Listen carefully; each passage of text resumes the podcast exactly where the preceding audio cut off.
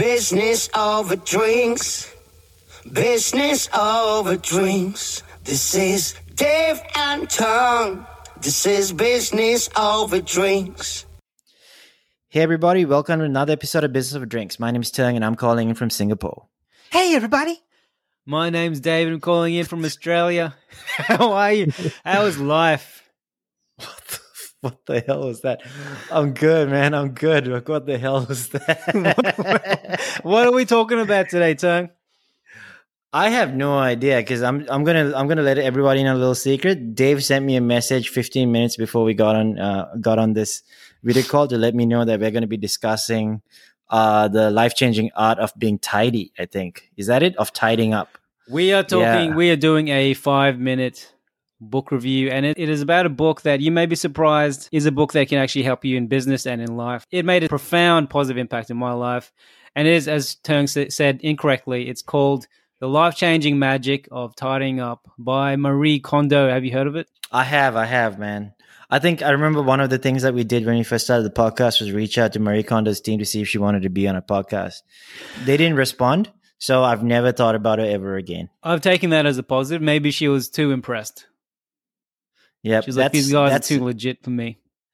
That's what I thought as well, and then I just realized I hate I hate her so much. But we're still gonna we're still gonna do a five minute review of a book. I'm joking. I don't know Marie Kondo and I don't hate her, but we're gonna do a five minute uh, review of uh, her book. And Dave, who's read it, I have not read it, so I'll be the one asking questions, and Dave will be the one answering them and giving you kind of insight into what it's all about. But imagine if Right. you did meet her and you did end up hating her. I hope not. Probably, Probab- I hope- I hope probably, man. Good friends. Probably, man. She's I, I've seen an interview with her, and she just seems like super traditional, like super traditional Japanese, man. All right, we won't dive into that. this is. I care about you, too much. I don't want to get cancelled, you- man. You wanted to say so much, Dave. I could see it in No, your eyes, man. I You, say anything. Yes, there's so many things you wanted to say, man. You say Um, it best when you say Oh. nothing at all. And right. that's when everybody drops off this podcast.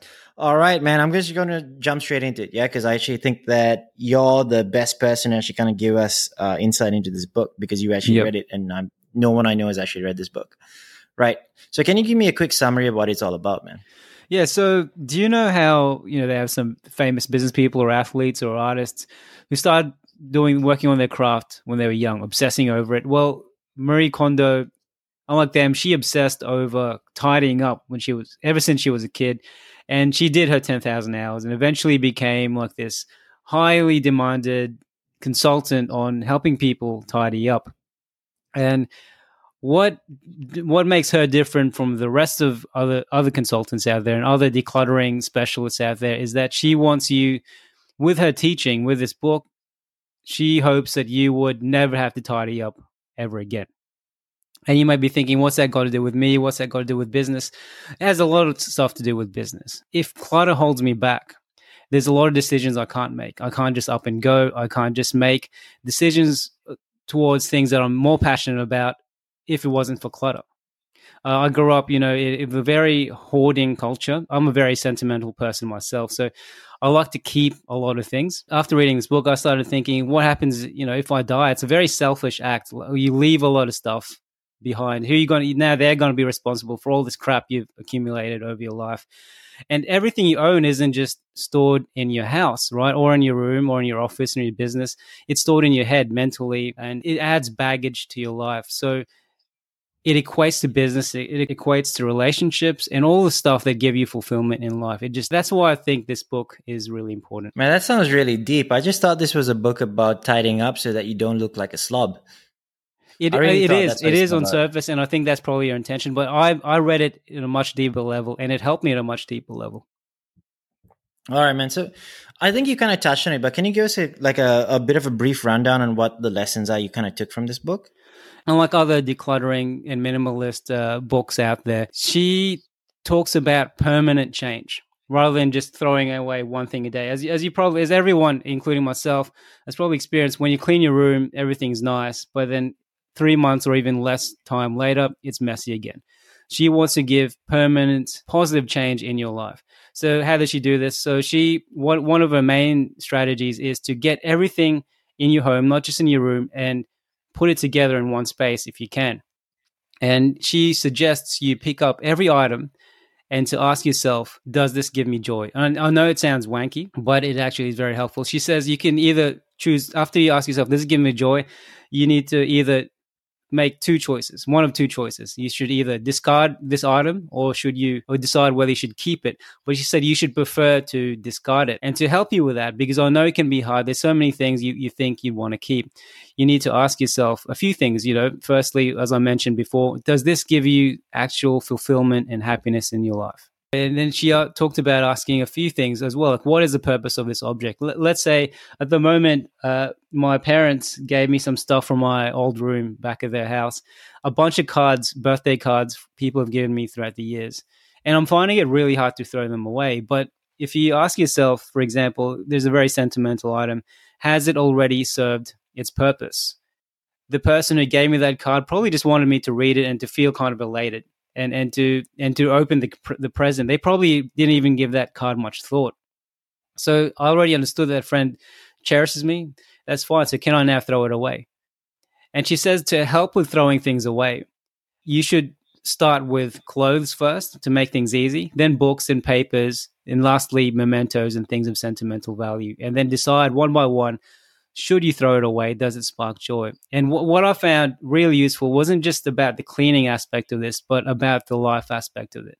You know, a lot of uh, the stuff I had in business, a lot of the, the processes I had were, were just full of clutter, right? And it's it's that whole 80 20 rule thing. What are some of your processes that you can clean up and get rid of? What are some of the, the staff or employees that you can kind of don't really need or processes that you don't really need what should you focus on and what can you discard what is truly valuable to your life and to your business to your career or whatever okay man that's that's really really deep thanks man i think that's i was gonna, pretty much summarize the whole book man oh she yeah, has this thing yeah, called yeah. the uh, one, one thing she's famous for is the KonMari method. is It's a way of folding your clothes. We'll, we'll put it on YouTube if you don't get a copyright strike. So check it, check out our YouTube version of this if you're listening to the podcast. Um, but yeah, in summary, I, I think that's. I had, we have another question, but I think I've already answered it. I think that the big summary of this book is, "Hey man, do you know who my favorite artist is? Who is it? Who is it? Me. I am my favorite artist, and I would like to talk about my book, Everyday Assholes, written under a pen name, Dean Blake. Over 160 pages of pure, glorious, controversial, controversial, very dodgy content, you get a discount. You get 10% discount if you use promo code BOD. So check out everydayassholes.net and just here's some reviews, man. So uh, this is a really good review here of my book. Whoever created this book must be some kind of genius, written by Dean Blake. Uh, the next review is Son, seriously, when will you pay me back? That was my dad. Uh, roses are red, violets are blue. Dean Blake should be president. I wrote that review. But there's a bunch of real reviews too. So check out everydayassholes.net and use the promo code BOD at checkout. Also have a bunch of limited release uh, wall prints that you can buy too of my illustrations. Check them out anyway. Hopefully they give you a laugh everydayassholes.net. If you put everything into one place and decide whether you should you should keep it or throw it away, whether it gives you joy or I mean, not everything you do in your career or your job or your, your business should give you joy. It should be really challenging and hard. But is it giving you fulfillment, right? If whatever you're working really hard for, is it giving you a fulfilling life or, or goal? If it isn't, then maybe it's it's time to reconsider. That's really deep, man. Yeah. So we, we're actually going to ask about, you know, how do you incorporate this into your life or business? But I think you kind of covered that in detail. Um, so we're going to put links to this, I think, in in our show notes and everything, so you can grab the book if you want. Please be sure to like, subscribe, follow us on all our platforms, listen to the rest of our podcasts, give us money, uh, keep us alive, give do the usual money. stuff. At least yeah, even even two dollars. Yeah. If all of our listeners gave us $2 each, we'd still be very poor, but that's okay.